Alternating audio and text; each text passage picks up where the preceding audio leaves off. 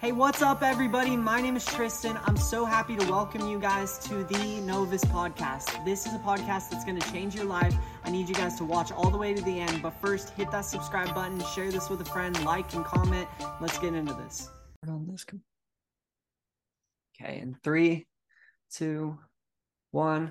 What's up, everybody? Welcome to episode 29 of the Novus Church podcast, y'all. Today is an exciting day. Um, so we had Taylor Jenkins on and incredible moment. Um, well, today, y'all, we're having his wife on and she is fantastic. Like, uh, I've gotten to know her and Taylor over the past month or so, and um, we have been like helping them launch a church. Like it's incredible. God's been flowing uh, during worship. Me and Karrissa have actually been uh, leading worship on these little community nights. Like she's a pastor, a prophet, um, and she's writing a book right now. Um, and like we have these things on Sunday where the Lord uh, just moves, and we have these little um, community lunch breakfast things, and we just worship God and have a word.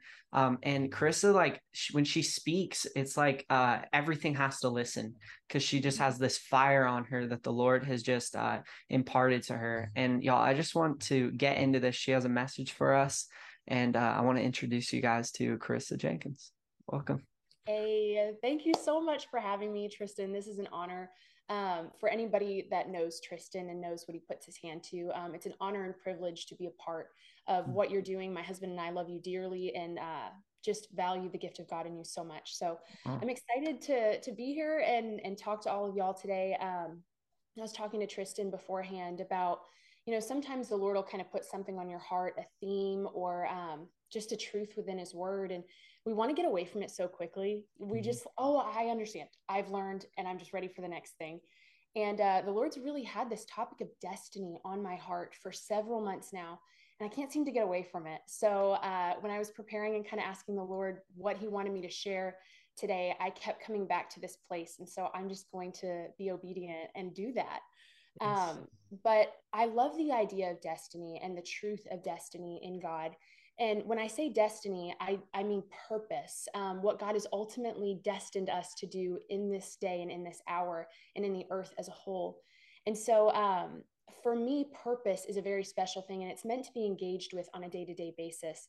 And we see this first and foremost this idea and this truth of reality, or this reality rather, of destiny in Jeremiah.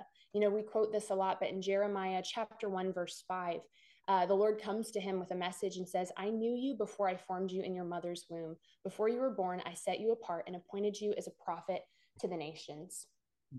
From the very get go, there's a gift placed into every son and daughter of God, and it's a deposit from heaven. And I believe that that destiny, that gift that's placed in us, is something that's meant to be drawn on on a daily basis you know, sometimes when we think about destiny, I think we put it off just out of arm's reach and we think, oh, well, someday when I, I'm more experienced or when I don't struggle and, and someday when I know it all, like then, then I'll be in my place of destiny. Then I'll have arrived, you know, for some of us, it might be, well, when I have a position at, at that church or in this ministry, then I'll be in my destiny. Or for some of us, it might be, well, it's this title in the workplace or a, a dollar amount that we desire to earn yearly. There's this idea that our destiny is so far out of reach and that it's just not something that's attainable on a daily basis. And I want to propose that it's actually opposite of that. Wow. Uh, we know very true that the kingdom of God is upside down uh, we had a Messiah come and people were expecting an iron fist and he washed feet instead. Everything is is flipped upside down. Power is humility. Leadership is is being a servant. And so I believe that destiny is something that is meant to be engaged with every single day because it's at the core of who God created you to be. And that's such a special thing. Mm-hmm. And so um, as I began to kind of think about what that looks like, even in the story of Jeremiah, there's a really powerful story of creation that takes place when God makes every single one of his children.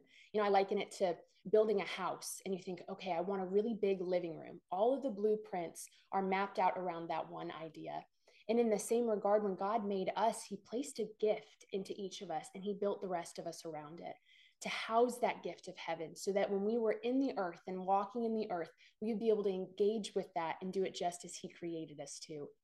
And so, something I love so much about destiny is it also accepts the invitation to co labor with God.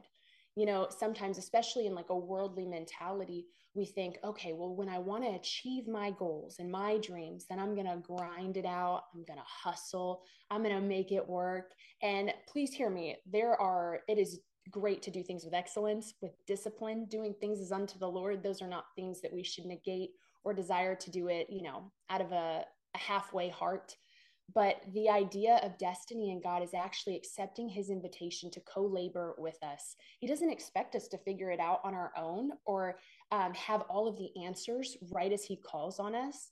And this is another thing we see in Jeremiah. Um, right after the Lord kind of commissions him to be a prophet to the nations, we see down in uh, verse 11 Then the Lord said to me, Look, Jeremiah, what do you see? there comes this wonderful exchange between the father and Jeremiah where Jeremiah begins to get these prophetic pictures. And, you know, this is early day prophet ministry for him. He doesn't maybe know what any of these things mean. And so the Lord is walking him through these prophetic pictures and giving him their, um, their meaning and their interpretation. And so Jeremiah begins to see these pictures, and the Lord asks him, Well, what do you see? And he says, Oh, well, I see a tree and a branch. And he goes down all of these things. And the Lord begins to give him the um, interpretation and the meaning of what he's experiencing. And I love that because it's a beautiful representation of co laboring with God when it comes to our destinies. He doesn't expect us to know it all, but he sees us for who we are long before we do. Because for Jeremiah, his first inclination when he was called a prophet to the nations was, I'm too young. He discounted himself right away. I'm too young. There's no way that I could be a prophet to the nations. But God kind of corrects him and says, Don't say that you're too young. I've anointed you. And I think sometimes when we think about destiny in our own lives, we only see us for what we see us as. So, oh, well, you're called to um, a healing ministry. Oh, me? Who wants me to lay hands on them when, you know, some big hero of the faith would probably be much more desirable? But God doesn't think like that. He doesn't work like that. And there's different giftings and there's different anointings. That's a hundred percent. But what I love so much is God didn't see Jeremiah as a prophet only after he started prophesying. God saw Jeremiah as a prophet in his mother's womb. So sometimes when we think about destiny, we think, oh, well, I have to arrive. I have to have it all figured out. I have to know all the answers and I can't slip up. I can't show any signs of, of not knowing what to do but we serve a kingdom that's upside down. And God looks at Jeremiah and says, I'll walk you through it all. He says, I'll go with you. I'll teach you what to say. I'll be with you as you go into every place that I've sent you. And it's a beautiful picture of co laboring, but it's also a beautiful picture of God seeing things so much higher than we see them. You know, destiny in God is something that is meant to be engaged with on a daily basis, not because we've arrived, but because we were created to do so there's a gift in each one of us. Our whole lives were, our whole beings were created around that gift to house the gift of God. And um, I, I think this this instance with Jeremiah brought me so much clarity because when I thought about destiny and God or where I would end up one day, I was petrified that, well, what if I don't know what to do? What if I don't know where to start? How am I supposed to achieve these grand plans that God has for all of his children if I don't even know where to begin. But God doesn't expect us to figure it all out on our own. There's so much grace for us, and there's so much direction by the Holy Spirit to take those plans the Father has, to find um, our direction in the Word, which Christ became flesh and dwelt among us. And then there's an invitation by the Holy Spirit to take Him at those words and to walk us through it on a daily basis. And I think back to um, Luke chapter 15, when it comes to the, this idea of destiny and purpose in God, we're given three different parables. And I, I love this. Luke's gospel is so interesting because he is writing um, to Theophilus, which from how he addresses him, we know he's probably a government official. And uh, so he's a he's been hearing about Jesus, and Luke says, "Hey, I've done my research of all these accounts of Christ. I'm putting them all in one place for you, so you know you can weed out what is true about Jesus and what is not." and in that you know luke being a, a physician he's very um, accurate and he's very on point. and so we don't just get one parable uh, we get three in this chapter that talk about purpose and talk about um, taking up a space and so first we see the parable of the lost sheep secondly we see the parable of the lost coin And thirdly, we see the parable of the lost son.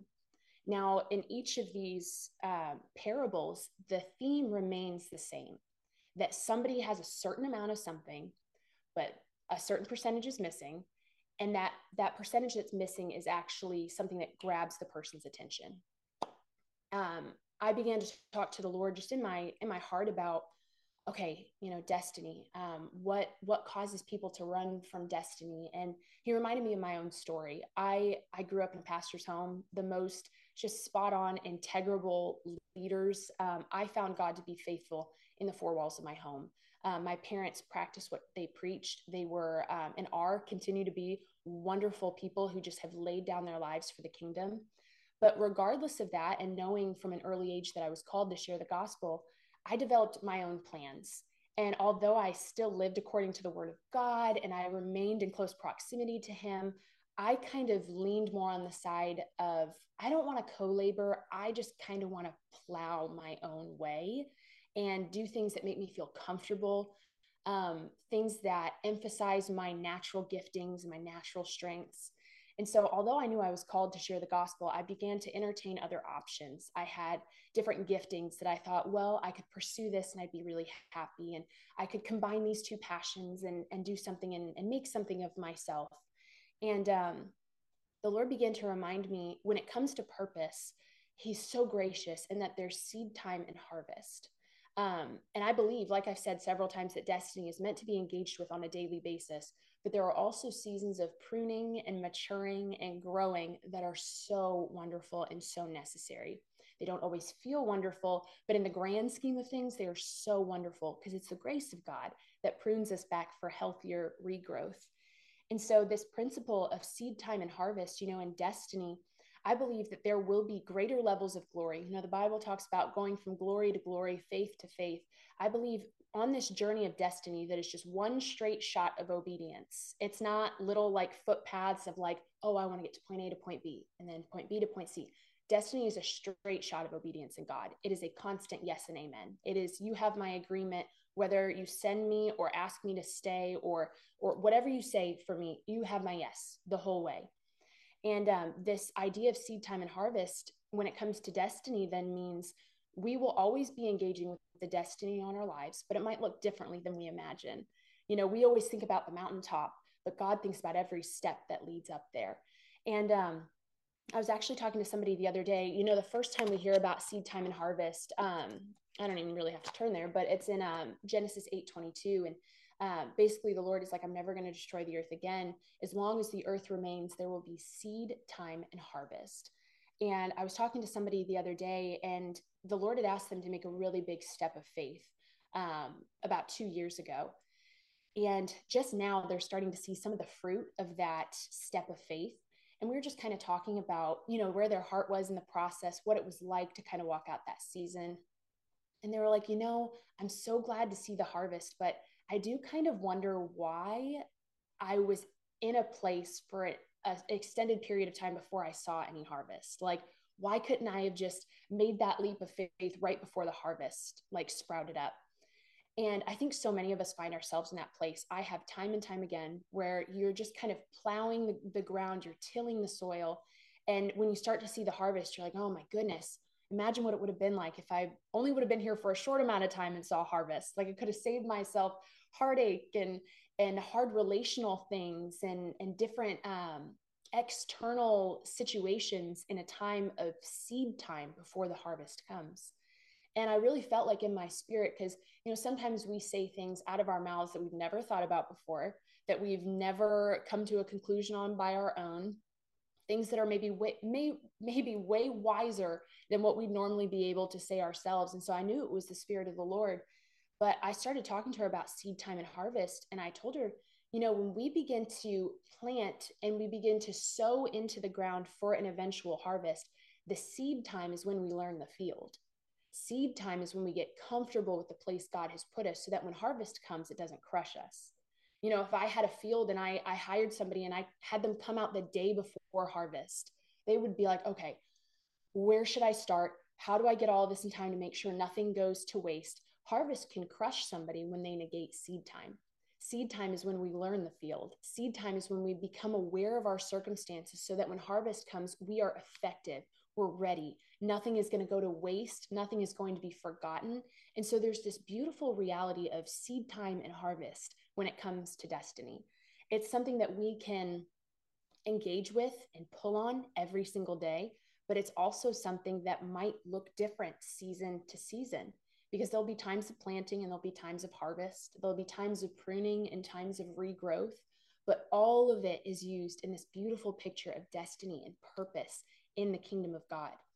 And one thing that's really interesting going back to Luke 15, the prodigal son is a story of seed time and harvest. You know, we look at the prodigal son and, you know, it's really easy to, to kind of judge where he was at. Um, but if you kind of zoom out a little bit, you can begin to see if he had just stayed in his father's house for a little while longer, everything that he desired would have probably happened. Um, the story of the prodigal son is really this fork in the road between purpose and ease. Which one do we want to be led by? Do we want to be led by purpose or do we want to be led by ease? Because in his father's home, the prodigal son had a purpose. And we see, we can kind of deduce from the father's home if he was able to give away half of his wealth and keep servants and then when the son comes home throw a feast he's probably a pretty well off man. He probably did pretty well for himself. And this son if he just waited and had the seasons of maturing and pruning when that inheritance came to him after his father's death he would have been able to uphold it instead of spend it all on what one translation calls riotous living. And um, the purpose of destiny in the story of the prodigal son, for me at least, as I um, was reading through this, was truly just if we're willing to stay the course with God in destiny, if we're willing to stay the course in seed time and harvest, when harvest comes, it will be the blessing and not the burden. It will be the thing that builds us, not the thing that crushes us. And I think so often we kind of want to negate that seed time. We really just want, we want to be used by God, and it's not always out of a bad place. Sometimes people want to negate seed time for pride or for uh, ease, like the prodigal son. But some people are just so zealous for the Lord that they're like, I don't want to wait anymore. Just use me. Use me to the full capacity. I, I want to preach to arenas. I want to preach in these giant crusades all around the world. And those are such wonderful desires and such wonderful motivations. But the Lord sees destiny not just as the mountaintops, He sees it as everything in between. And if we're willing to lock in with him in those seasons of seed time, when harvest comes, it becomes a thing that we are better equipped to uphold and better equipped to handle. And so I think sometimes when we think about destiny, it becomes this thing that we um, we really want right now, and we can engage with it right now. But it might look differently than we think. But there's so much grace in the process the process of it all because His timing equals lasting fruit. Um, for our timing, we, we kind of want instant gratification. We want to uh, know we're on the right path. We want to have all the answers figured out. But in an upside down kingdom, we're not after the quick fruit, we're after the lasting fruit. Um, and I kind of liken it to, to this when you begin your journey in destiny with God. And, and what I mean by that is just surrendering every single day of your life for his kingdom and for his glory. Um, it can be easy to start to see harvest and not be super impressed with it you know, if I were to plant a, an apple tree in my yard in the proper time, I don't know what time of the year that would be, but if I were to plant a tree and I see the first apple and I go up and I look at it and it's like smaller than I wanted and maybe it's not as vibrantly red as I wanted, it would be so foolish if I took that apple and just like threw it across my yard out of like discouragement. But people do that all the time with destiny and God he begins to work things in us and grow things in us and we begin to see harvest even if it's on a small level. But because it's not a tree full of red apples we think ugh i don't want this. I want the big i want the end goal. I want it all. But what god is teaching us is seed time and harvest and every bit of it is just as important to him. You know i think sometimes we look for these big milestone moments and we think we negate the small moments for the big ones but we really should know that all the little ones create the big moments. Those little calls from the Lord that I need you to go pray for this person. This is what the Father is seeing over this person. Those little moments lead up to the monumental ones. And so we have to be really careful to not negate the the small fruit or the the beginning harvest or the seed time itself just because we want the big monumental moments we have to know that god is in everything he is in every bit of the process and i think for me the greatest level of encouragement in this walk of faith is that i don't have to do it alone i don't have to know it all i don't have to to feel like i've understood everything to be effective or useful by God or, or through God. And, you know, we even see this with Apollos in Acts. You know, he only knew of John's baptism, and yet he's in the synagogues preaching with enthusiasm, boldness, and accuracy. And because he was so faithful to share what he knew, even only, even though it was only a little bit, God brought him greater revelation and greater knowledge concerning the kingdom through Priscilla and Aquila. They were drawn to him because he was so uh, enthusiastic and even though he didn't know it all, he just wanted to share. He wanted to tell people all that he knew. And so I think when it comes to destiny, you might wonder where do I even start? Where do I even begin? I would encourage you the same way the angel of the Lord encouraged Gideon, and that's go in the strength you have. Apollos didn't know a lot, but what he did know, he shared it with enthusiasm, accuracy, and boldness. And in doing so, Priscilla and Aquila saw him and took him aside and, and told him everything else that he needed to know. And so there's a, a beautiful thing in this idea of destiny. And yes, we are to be used of God, and there's a purpose for our lives, and there's giftings that are unique to each and every one of us. But our ultimate destiny, our supreme destiny, is to know our God. That is it. That is the foundation. And every bit of what comes after that is simply an offshoot of the revelation of who the persons of the Godhead are the person of the Father, the person of the Son, the person of the Holy Spirit. Our ultimate destiny is to know them and be known by them. And then the offshoots of that are God, how do you want to use me in this day? How do you desire to use me for the furthering of your kingdom? And uh, it just all comes back to trusting Him, trusting that you don't have to do it alone. Just as He walked with Jeremiah through that vision, He will walk with you as you begin to seek out what He has for your life um, then it comes to engaging in that destiny every single day, no matter what it looks like, even if it looks like ordinary work. You know, in the Old Testament, they talked about honoring the Sabbath, and um, Moses said, You have six other days for your ordinary work. You know, sometimes we just have ordinary work, but it's if it's done as unto the Lord, it can be used for his his glory and for his kingdom. And then the last part is to just dream with God you know you don't have to do it by yourself. You can engage with destiny and with the purposes of god on a daily basis. And lastly dream. Ask him for the impossible. Ask him to to see heaven come down in your city to come down in your relationships come down in your family. And um it, it excites me to no end. I could talk about this all day which i probably shouldn't but destiny is such a beautiful thing. And it will open up so many doors for the believer to just be engaged with who they were created to be on a daily basis. So I encourage everybody that is listening or watching to just ask the Lord today. If you don't know how He desires to use you, ask Him. He will show you, just as He showed Jeremiah, what it looks like to start in the strength you have and to continue on in the strength He has. So that is all. That is all I've got for you today. So good. Woo. Fire. I love the way that you um are able to like illustrate things. Like uh, the whole field thing just blew my mind. I'm over here like, on, it's like it's so prophetic. Like I, I just gotta say, I think Love you're it. seeing um, like with the seed and the the harvest, and you're like able to go in the perspective of the farmer. That's an, an incredible gift that you have. Um, I wish I had it. Not, I'm envious. I'm envious, Carson. No, I'm just kidding. Hey, there so, are things in you I bet I wish I had too. Come on, so somebody. Good. That's so good. So, um, I wanted to like I wanted to ask you like what is your story? So you're you're planning a church this month and a lot of people are probably like going to wonder like what is Karrissa Jenkins' story? Yeah. Well, like I said I grew up in a pastor's home, which is a great place to start. Mm-hmm. Um I was given every opportunity to know the person of Jesus, to know the Father, to know the Holy Spirit. And um, as I started to kind of get toward career age and you know graduating high school and finding out what I wanted to do with my life, um, I had so many aspirations, you know, mm. like, oh, um, I was a musical theater kid, big surprise. Um, and I thought, I'm going to go out to LA.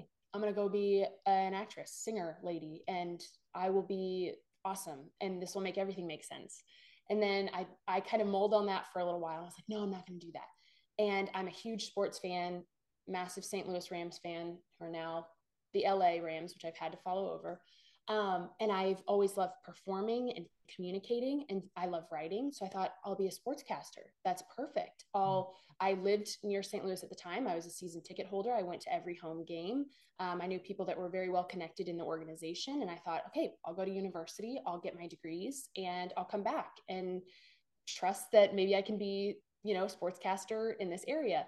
Mm-hmm. And I ran from this purpose for so long and I knew that I was going to end up at Bible school. I just knew it. And thank God I did because that's where I met my wonderful husband. And truly, I don't believe I would be walking in the season I am or in the the dreams that are being fulfilled to the degree that I am if it wasn't for my husband. Wow. Um, because he has been such a uh, he's pulled me out of my comfort zone so far. You know, I thought I knew what I wanted uh, in my life, and I thought I knew the kind of person I would end up with, and I thought I'd end up with someone very much like me. You know, uh, a little quieter, a little more to themselves. And then I met Taylor Jenkins, who's like a wild stallion of a human. And every dream that I say quietly, he like puts a megaphone next to. Like he's wow. challenged me and encouraged me in the gifts on my life. And although I think I could have ended up anywhere doing anything, I think God's best was crossing my paths with my husband and mm. uh, allowing our gifts to be used by God. And so um, I went out to Bible school, you know, met my husband. Um, we were young adult pastors out in Tulsa. We lived in Tulsa for six years um, before the Lord called us out here to Chattanooga uh, almost four years ago. And we didn't really know why He called us out here. Um, we believed one day we could plant a church, um, but we were very careful to not just assume.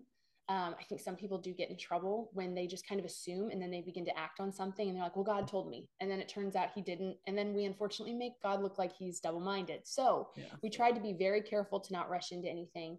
And um, coming out here, the Lord has just, in these last, even just over this last year, has just peeled back so many um, of our own uh, preferences and our own ways of doing things and has just retaught us everything that he's desiring to do in the earth to the, the highest degree that we can understand mm. um, and just learning to partner with what he's doing that we don't have to conjure something up we don't have to make something happen we can just join in with the song of heaven and so um, for me personally you know it was an interesting journey coming to um, really accepting the destiny i knew god had on my life and the purpose in it um, even we've talked about just like accepting like prophetic ministry and how that can be kind of uncomfortable mm-hmm. um, and for me in that and then i'll stop after that because i could talk about that for a long time too.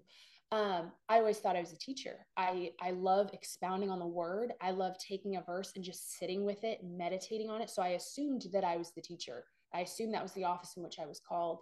Mm-hmm. and um, as i began to kind of walk out this journey with the lord a couple of years ago i was given a word that i was called to prophetic ministry.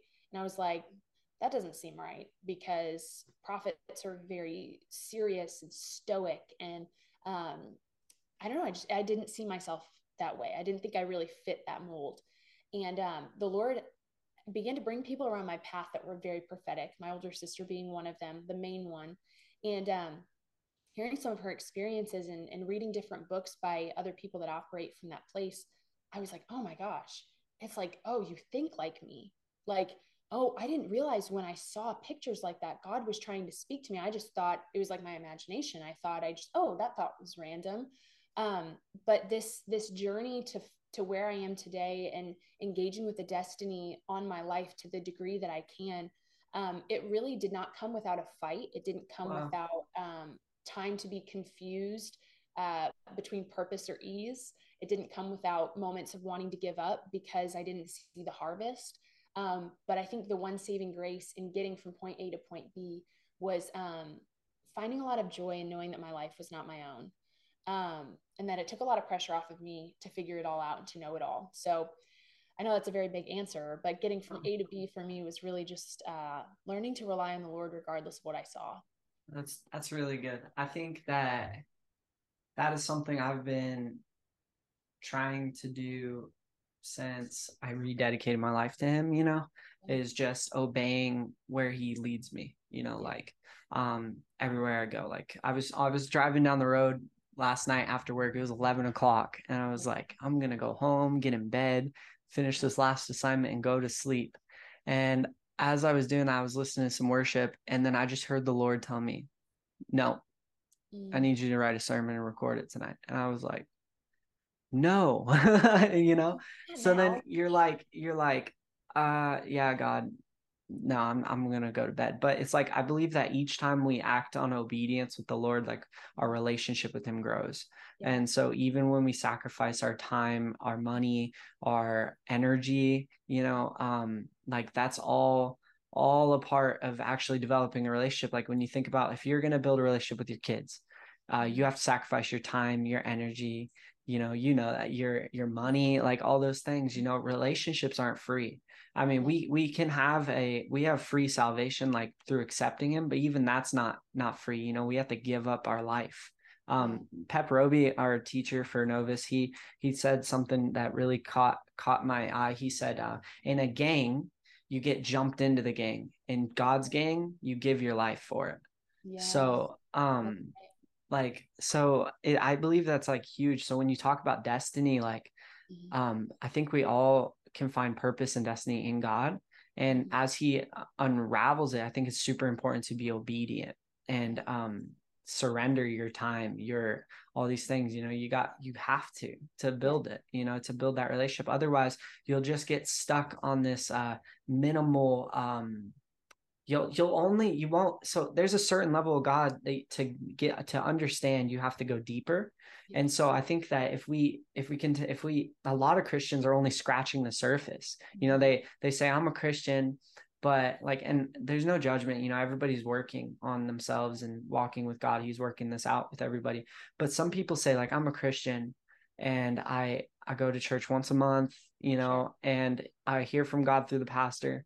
Um but like you have the ability to hear from him we all do and uh, i think it's super important to host that you know to to honor it you know um, he doesn't give gifts for no reason he gives them with purpose yeah. and so he gave us the gift of relationship and we should take full advantage of it um, so which leads me like to talk to you like as this this wonderful gift of building a relationship with him like how has god revealed himself the most to you Ooh, uh, for me, it it was always I really uh, sensed the Lord the most um, in times of encounter, which is mm-hmm. you know I think we can all say we've sensed Him in times of encounter. Yeah. Um, for me, I've always felt things very deeply, um, almost to a detriment. I was a very emotional young child. I cried about absolutely everything. Um, but I remember these encounters with the Lord that happened in my heart in moments of His presence just being so strong um, whether it's in worship or in you know your own private uh-huh. time with the Lord. Um, it had always kind of been these encounter moments as well as uh, I'm a big meditator of scripture. Um, mm. I it's like I always say it like this: if you're walking through grass and you like trip over something, oftentimes you go back and like, what was that? Like, was it a rock? Was it a piece of trash? Like when I'm walking through scripture, if something kind of catches my stride, I'll just sit on it for a while and be like, okay, what is this? Like, um, I lovingly throw it into the crock pot, let it cook low and slow, you know, let God bring the revelation of what he's trying to get across to me. And um, so I'd always had those experiences of God showing himself to me and revealing himself to me through these moments of deep um, encounter, not like a, not just like, oh, uh, like an ooey gooey heart, but just sensing the presence of God and mm. then communing in his word and meditating but over the last couple of years, it's really been more a mix of meditating on his word and dreams. Mm-hmm. And I was never the kind of person that had dreams that uh, meant a whole lot, um, or at least I didn't think I was. And uh, about a year or a year and a half ago, we were doing a workshop um, about uh, youth awakening. And we had on some youth pastors, and we were just talking about like Gen Z, what God wants to do in the church through that generation. And um, somebody in it, I forget who it was, if it was Taylor or if it was one of the pastors, but they had a word that there would be an increase in dreams. And even as I heard it, like I received it, I was like, oh, yes, like I received that. You never want to, you know, it's like walking by free samples in like Sam's or Costco. You're like, I'm not going to turn that down. No. Sure, I'll take it. But I wasn't really sold that it was for me. And um, my husband and I walked through a pretty wild season um, more recently, just kind of some circumstances outside of our home um, I thank God that, you know, our, our family was good and our, our marriage was good, but there were some um, outside circumstances that were just really wild taking place in our life. and um, the lord began to speak to me in unconventional ways because my like receptors were blocked mm. uh, i think sometimes we just assume that god know that we know how god's going to speak to us but in the chaos of life and in those moments of the wind and the waves taking our attention off jesus it's easy for our channels to get blocked. Yeah. and the lord in his grace will try to circumvent that and still get to us. Mm-hmm. um, and so i was in kind of a, a season of intense um, just intensity and i felt like my time in the word and meditating on scripture wasn't as fruitful or easy flowing as it had been. And i wasn't having those same encounters with god on like a heart level as i had years before. But i started to get these dreams and mm-hmm. they didn't always strike me as god it wasn't like i had a vision of jesus or um, you know i saw a person and i had like a prophetic word and then the next day i saw them it was like these heavenly realities. It was like parables. I was like dreaming parables. Wow. And it was through experiences that I was having in my own life. And I began to talk with my sister, who's very prophetic and who's always just been a pillar in my life. And we just began to kind of seek the Lord on what these dreams meant.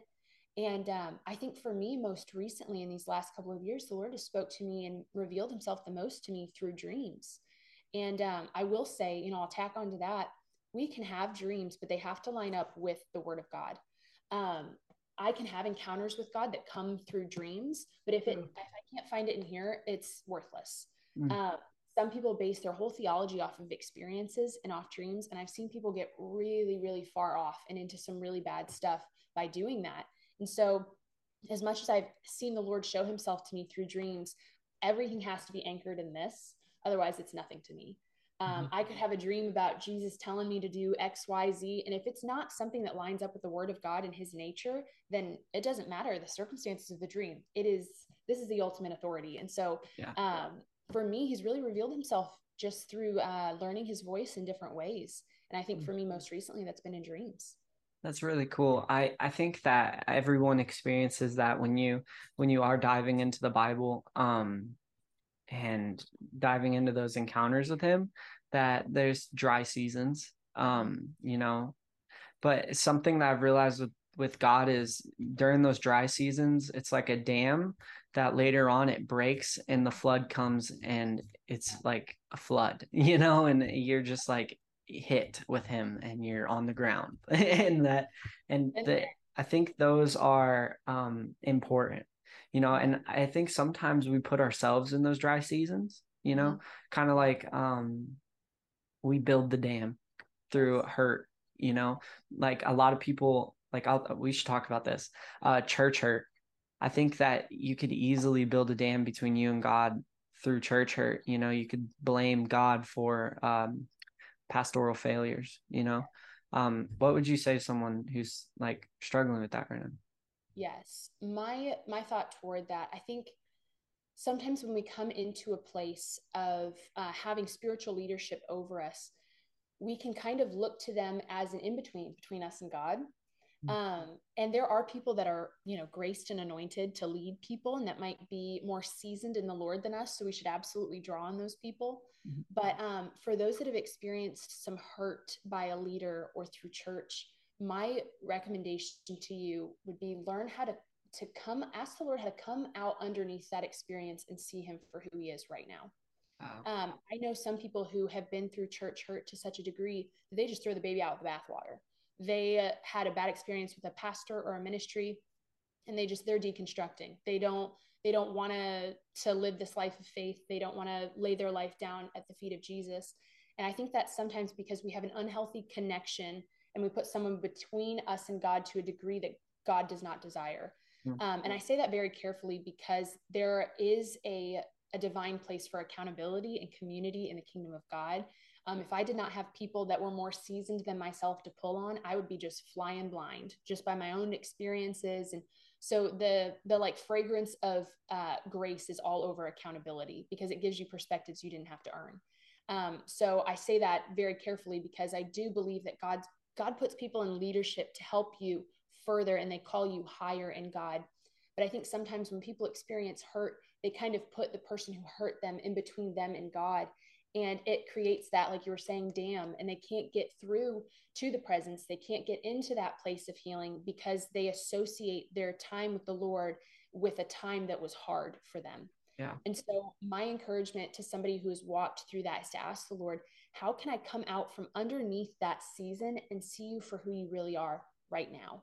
Because um, if we're not careful, we'll begin to associate a good father with bad leadership.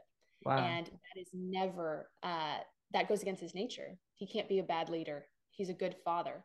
And so, uh, getting out from underneath that and asking the Lord to heal you, inviting Him into the hurt, and telling Him that you just want Him to to get up close. And mm. you know, the word is described as like a salve, like a healing ointment. Get in the Word and remove every experience that gave you a bad taste of who God is, and ask Him to take you out from under the spout of hurt and just cover you with His grace. Whoa! Wow, yes. that was good. Okay, um, so where was I going? Okay. And I think that as leaders, you know, um, in the church, I mean, I think I think a lot of leaders face a lot of temptation and a lot of um, you know, the enemy will attack the leader first because he knows that if he can take them down and mm-hmm. separate them from God and get us to turn on them or something like that happens, it'll it'll destroy the people under them. So you know it'll it will make them build dams and i think that the enemy tries to twist our free will against us. Yeah. um that's real and i i've seen it firsthand like it, it it's it's unnecessary. So like fighting that as a leader you know um how would how would what would you say to a leader that's like fighting t- temptation right now for me you know i would begin to look at um I think back to uh, when Nehemiah had to go and repair the wall in Jerusalem. Mm-hmm. He had to see the places that were that there was no wall at all, and places where there were breaches. Um, so he knew how to build it more effectively. I think if we're a leader and we're struggling, we need to start examining the walls around our spirit where there is no wall and where there's been breaches, so that mm-hmm. we can safeguard those um, there are things that you may have been tempted by in the past or um, things that have just always kind of run in your family um, that you feel like you had no protection over. Maybe there's like a generational curse and you felt like your wall was just clean open for the lord or for the devil rather to come in and try to tempt you with it.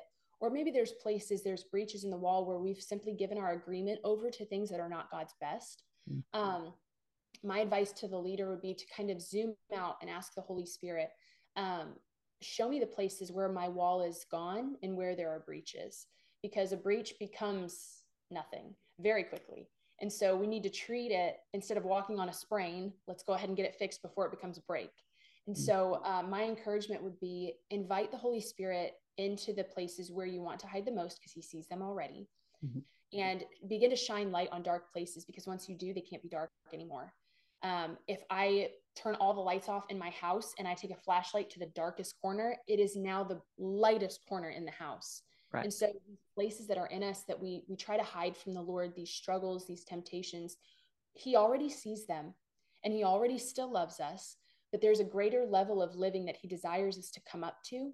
Mm. So I would encourage the leader to ask the Holy Spirit, Lord, shine your light on the places that I'm hiding the most yeah. shine your light on the breaches in my wall and ask him to begin to shore up those places yeah. um, i see like you know when uh, a hurricane comes people board up their windows and they they put up plywood over their doors accountability and community will safeguard you from temptation mm. in so many ways um, accountability for me looks like people who have been around the block a couple of times that know more than i do that i can be really honest with and community to me looks like people who are around me that we are all seeking after the same thing. So if you're a leader and you're kind of dealing with temptation um, and you're you're dealing with uh, attacks from the enemy that you want to just kind of give into the flesh on, shine the light of the Holy Spirit on them. Ask Him to come in and help you shore up that resolve, and then surround yourself with people that will not allow you to live underneath that level of glory. Wow. Uh, people that will not allow you to walk into a temptation that will hurt you. Um, surround yourself with people who have been there and back that can tell you it's so much better to be on the outside of temptation than right in the middle of it. And so my I will like preach on accountability and commun- mm-hmm. community mm-hmm. Until I run out of breath because I've seen people who have neither and they get into really dark and far off places. And at that point, the grace of God can still get them, but we don't have to wait till we get to that point to uh, employ the grace of God in our lives. Yeah, that's so good. Um, so good, Chris. Oh my gosh. Okay. So before we go, um, I wanted to ask you, what is one thing you want to see the Lord do in Chattanooga? Man, I could just cry. Um, I want to see healings. Like I want to see healings like happening on street corners. I want to see, you know, um, Dad Hagin, Kenneth E. Hagin, he said that healing is the dinner bell for salvation. Um, when people begin to see healings break out, they're like, oh, I want what is happening here. They see God move and break into our daily lives and, and bring life where there was once death. Um, if I want God to do one thing in Chattanooga, I want him to just begin to break out in healings because I think that is the the pipe from the heart of the Father that just flows out into every part of creation. Um, it says that Jesus was moved with compassion to heal the sick. It moves the heart of God to bring healing to people. And I think when we talk about revival in a city and a revival uh, renewing a city, that comes from that pipe of the Father's heart that hmm. is moved with compassion for his people to call them to a higher way of living, a higher standard of living. And so for me, the thought of seeing Chattanooga as a place where people come with an illness and they leave without it, that gets me so excited because that's hmm. that's the heart of God that people hmm. come into his presence and into the places in which he dwells and they leave entirely new. They leave entirely recovered. And so, you know, me and my husband, we have a very strong desire to see uh, a move of the spirit, a move of renewal. And I think in that, it is just primed for miracles. The mm. atmosphere that is wholly surrendered to the Lord for the sake of Him and Him alone, it's like it creates a vacuum for miracles. It creates mm-hmm. a vacuum for healing because there's such a pull, there's such a draw for the supernatural. And so for me, what I want to see in Chattanooga, I want to see the great physician on the streets. I, I don't want us to keep healing in this reality of healing in the church. I want us to be in the streets proclaiming that Jesus still heals and that he still brings about wholeness. Because mm-hmm. um, truly, healing in the body is just a, a physical representation of the wholeness that he desires we have through him alone. That our, our broken experiences, our broken bodies, our, our past hurts and our past pains, he can actually heal them to where we're able to walk steady again. And so mm-hmm. I have a big, a big passion for healing and to see the Lord break in through very mighty and uh, marking ways. Mm. I think uh, something Bill Johnson says. He says he didn't say go pray for the sick. He said heal the sick, and that's that's that's really big. I think that a lot of people get so nervous, like having the faith that God heals. You know, especially in Chattanooga. Um, and I oh, I lost my train of thought. I think that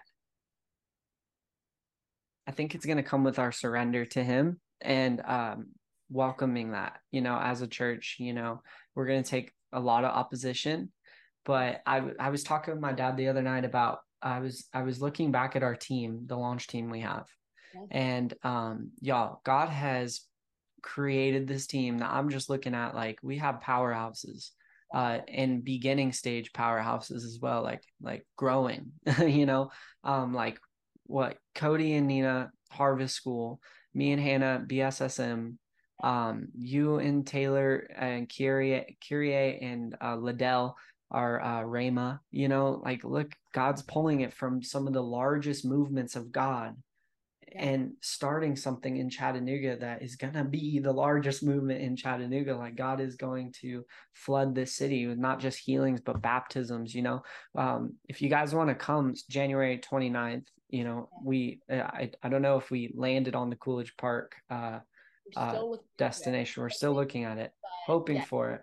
But we like, I, we've been seeing like prophetic vision of just like, um, like people getting baptized in the river you know and when you look at like the first revival in uh, the united states um i think it was called oh, i forgot the name of it. Anyways um they were baptizing them in the river and there's just thousands there's photos of people thousands of people getting baptized. Like that's what i just see the lord doing in chattanooga. Um and when they come out of the water i just see like prophetically i see healings taking place as soon as they come out. Like people who are in wheelchairs are getting baptized in the spirit and walking out of the river. So I just see that. And like when I look at that, like visually, I just see local church covering it, you know? Um, and I'm just so, like I told Taylor, like so honored to be a part of it. Um, and so I'd love for you to pray like over the Novus church family, but I believe that a lot of local church family and Novus church family are the same. Like I really see the Lord doing a bonding between the two of like I'm surrendering to you um and y'all are like we're just like surrendering to each other and it's turning into this union where uh, we're going to unite to not only have a revival breakout online but in Chattanooga and I just see the Lord doing that. So I'd love for you to pray over everybody watching. Let's do it. Oh, Holy Spirit, come. Hmm. You are so welcome in this space and in our lives. I pray that as we begin to surrender our lives on a daily basis, that Lord, you would show yourself in every uh, detail of what you've asked us to do. I thank you, Lord, in these days, every son and daughter will be equipped and they'll be able to start in the strength they have to go out into the spaces that you've commissioned them for and Father, I thank you for a great wave of effectiveness coming over people. I just sense that there are some people that are stepping out into those giftings and callings in their lives, be it uh, teaching, pastoring, prophecy, evangelizing, whatever whatever that is i see people beginning to step out i just thank you for a great wave of effectiveness in mm-hmm. that space that lord you would begin to surround people with accountability and community that uh, reposition their gaze heavenward every single day that Father, you would begin to tap on our hearts, draw on our hearts to, to desire the things only you desire, to be motivated by the things only you are motivated by. Father, help us to, to seek you alone, to consecrate our entire existence, to want you and nothing else. Mm-hmm. So, Lord, in this season, I pray that you would continue to touch your church. That, Father, it said in your word that you would build your church. So, mm-hmm. Father, we just thank you that you'll continue to do the building. And Father, in our obedience, we desire to partner with what you're doing. And in our endeavors to please you and do what you've asked us to do, Father, begin to show us the places and the spaces in which you've called us to be influential and effective in. And when we arrive to those places, I thank you, Lord, that our yes will always be on our lips. Wow. And that, Father, everything at the end of the day, at the end of eternity, it is all from you and unto you. And so we just bless you, Lord. We honor you and we lay our lives down daily as a living sacrifice for your purposes. Whoa. Amen. Amen. Mm. All right, y'all. Well, Chris, thank you so much for coming on. We love you guys. Have a love great day. Bye. Yes. Thank you so much for watching. I hope this podcast changed your life today. If it did, put in the comments, tell us what you learned, how it helped you. Put amen in the comments. Let's just blow this up and share this with a friend. And don't forget to hit that subscribe button. I love you guys. See you next week.